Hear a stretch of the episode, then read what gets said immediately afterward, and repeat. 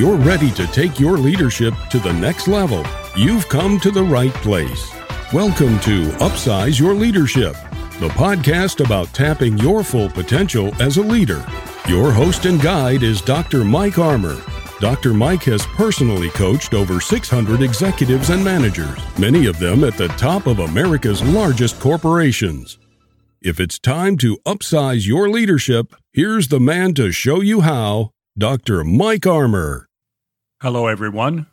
Thank you for joining us on Upsize Your Leadership, the podcast which aims at enhancing your performance as a leader wherever you lead, whatever your role. I'm glad that you're part of today's conversation. The episodes in this podcast draw on the same insights and techniques which I share daily with leaders, executives, managers, and entrepreneurs, and in keynote speeches to organizations large and small. Learn more about my services as a leadership coach, mentor, business consultant, management trainer, and strategic facilitator on my website www.leaderperfect.com. Small things often make a big difference. For a sprinter, tenths of a second can make the difference between winning a medal or finishing back in the pack. For a driver, one small nail can immobilize a giant SUV. With words, too, small things can make a big difference. Words inspire us. Words discourage us. Words renew our resolve. Words are the leader's primary tool for motivating his or her people. Today, we're going to look at five small words which have a telling impact on our ability to motivate. As a wise leader, you always want to choose your words thoughtfully. And the way that you use these five small words can make a profound difference in your effectiveness as a motivator. I will show you how in today's program. Over the next 15 minutes, you will learn some simple but powerful ways to use language in order to upsize your leadership.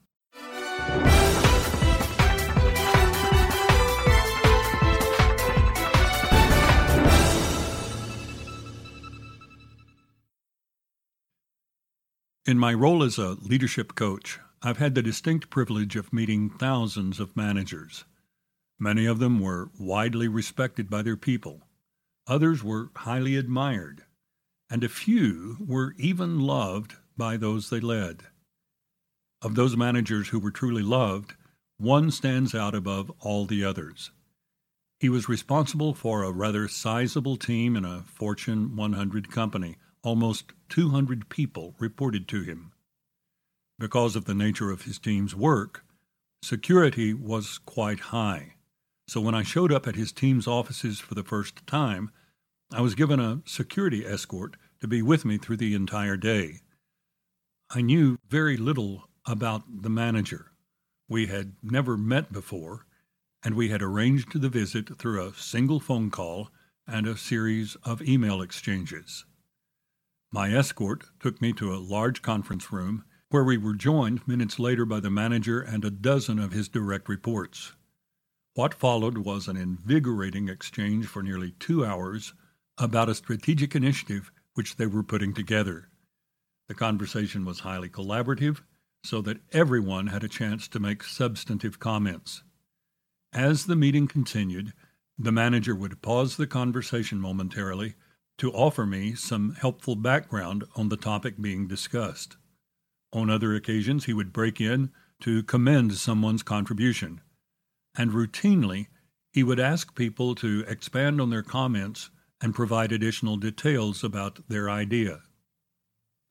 As I watched the exchanges between him and his people, the nonverbal messages were powerful and arresting. From the outset of the meeting, there was no missing their towering respect for his expertise. After all, he had written some of the most important books in his field. Rather soon, however, it became apparent that the people around the table not only respected him, they felt a genuine affection for him. Not only did they like him, They clearly loved him. Late in the morning, we took a 15 minute break, which left me alone with my security escort. As we visited, I said, I'm quite impressed with the strong affection between this group and your manager. Am I misreading what I'm seeing? Not at all, she said. Our people truly love him, and we all love working with him. What's the secret for that? I asked. She answered immediately, without even a pause to consider my question. And what she said emphasized the telling difference which small words can make. You've been with him for over two hours this morning, she began. In all of that time, how often have you heard him use a first person singular pronoun? Strikingly, I could not immediately think of even once. She went on, It's as though the words I, my, and mine don't exist in his vocabulary. It's always we, ours, and us. He never talks about my goals or the company's goals. It's always about our goals. It's never my team, but our team. He gives everyone a sense of ownership. Not only that, she added, he gives us ownership in success. Because our work here is so pivotal, upper management often singles him out for some honor or special recognition. If the award involves any type of ceremony, he agrees to show up only on one condition. Key contributors from his team must be allowed to stand beside him at the ceremony. He makes it the team's recognition, not just his. Although she went on to describe a number of ways in which the manager built an impressive team spirit, I was struck that the first thing which came to her mind was his choice of pronouns. His leadership was never me centered, but always us centered.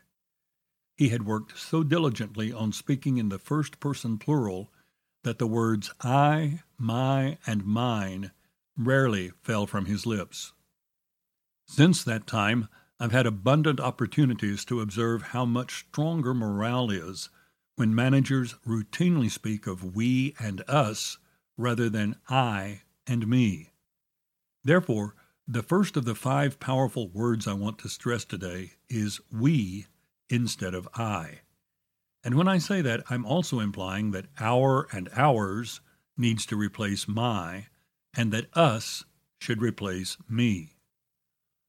Most of us are so egocentric in how we speak that this shift in vocabulary won't occur naturally. We will have to work on it until it becomes habitual. But in terms of building a bond between managers and those whom they manage, it's a small change which makes a huge difference. The second word for us to consider today is the little conjunction but. Some linguists describe but as the most powerful word in the English language. That's because it has the power to negate everything said before it. For instance, what if I were to say, I had planned to offer a $50 gift card to every new subscriber to my podcast, but it really does not matter what I say next. Once the word but comes from my lips, you know that there will be no gift cards. Now think of what happens in the mind of a worker to whom you say, You are doing a really great job, but. The first part of your statement leaves the worker feeling affirmed. However, with the word but, the sense of affirmation starts giving way to a feeling of uncertainty. Perhaps I've not been doing such a great job after all, the worker thinks. Simultaneously, the worker braces for the criticism which he or she expects to hear next. And as the mind begins to anticipate the criticism, the good feeling which came from the statement, you are doing a really good job, erodes even more. In all likelihood, the worker's state of mind now takes on an air of defensiveness, which also takes a toll on the feeling of affirmation. Yet, many job and performance reviews are conducted linguistically in this very fashion. We begin the review with words of commendation. We then follow with the word but which marks the transition from commendation to an outline of desired improvements. No matter how genuine and well intended our commendation, its positive impact is largely diluted once we say the word but. The key, therefore, is to transition from commendation to an outline of needed improvements without using the word but. How can we do that? By drawing on another powerful small word, one which we already utter more often than we say but. The word is and. Grammatically, but and and are conjunctions, meaning that they define the relationship between two parts of a statement. The word but, however, pushes the two parts away from one another. The word and pulls them closer together. When we say, You are doing a really great job, but, we push the language of commendation and the good feeling which comes from it away from whatever follows the but. You can sense this for yourself if you notice how differently you react internally to these two statements. First, you are doing a really great job, but there are some ways you can improve. Now, the second statement. You are doing a really great job, and here are some ways you can improve. Did the second statement feel less threatening to you? Less adversarial? For most people, it does. And because it seems less adversarial, it does not trigger as much defensiveness. Yet this was all accomplished by merely substituting and for but. So, and is the third powerful word which we want to use more artfully in efforts to motivate. Now let's give some additional clout to and by joining it with one small phrase. The phrase consists of two small words which together are latent with power. It's the phrase even better. To illustrate, Let's revisit our earlier statement taken from a performance review. Let's modify the statement slightly. Let's say, You are doing a really great job, and here are some ways to make it even better.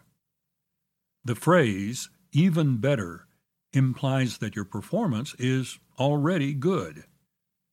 Earlier, we were concerned that the second half of our statement the one which transitioned with the word but, invited the question Is my performance really all that good?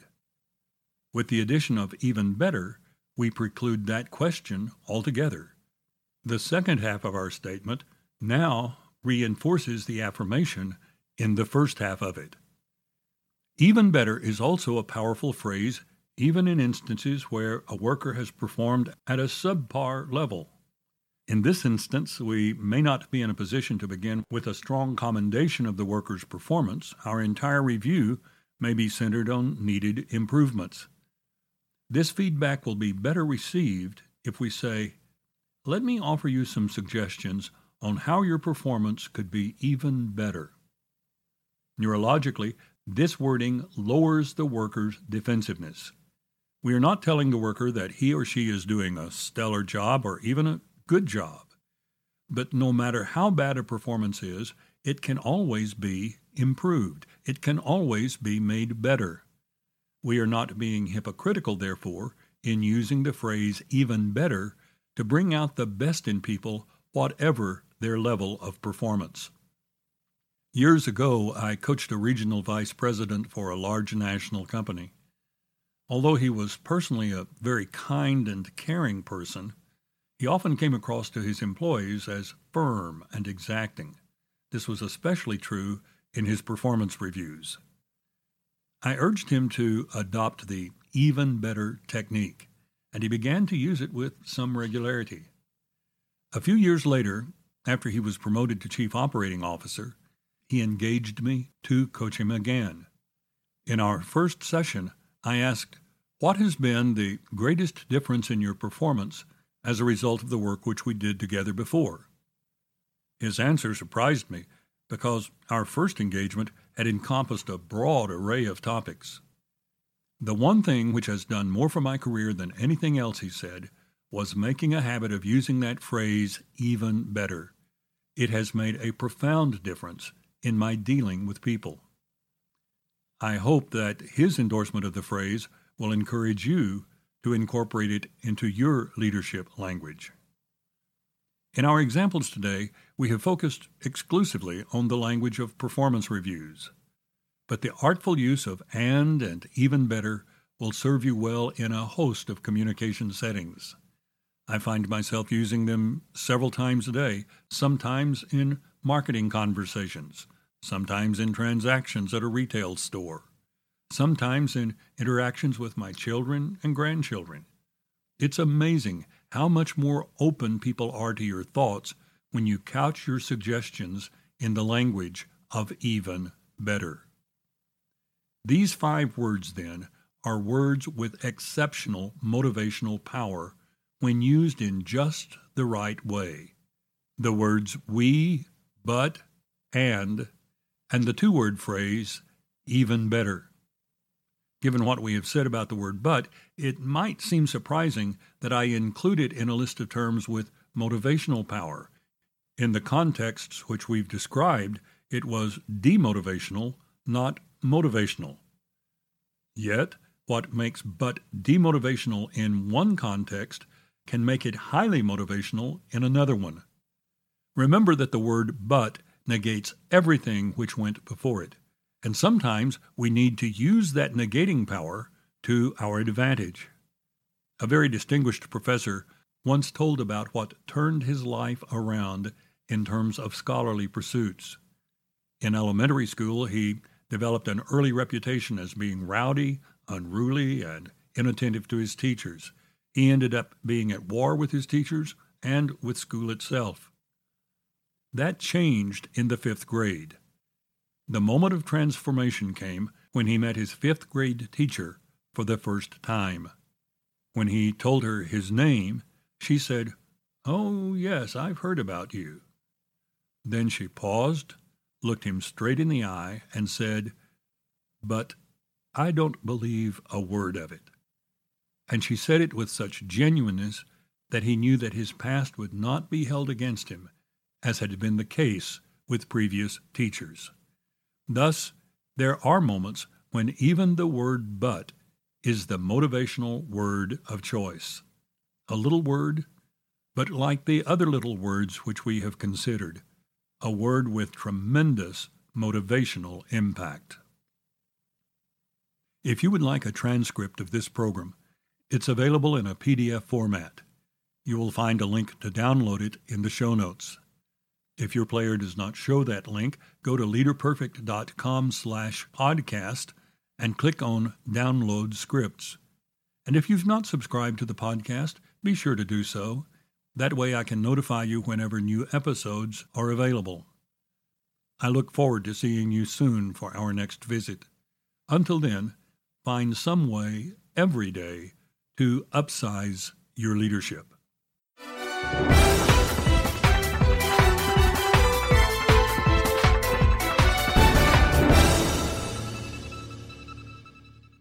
This podcast is a part of the C Suite Radio Network.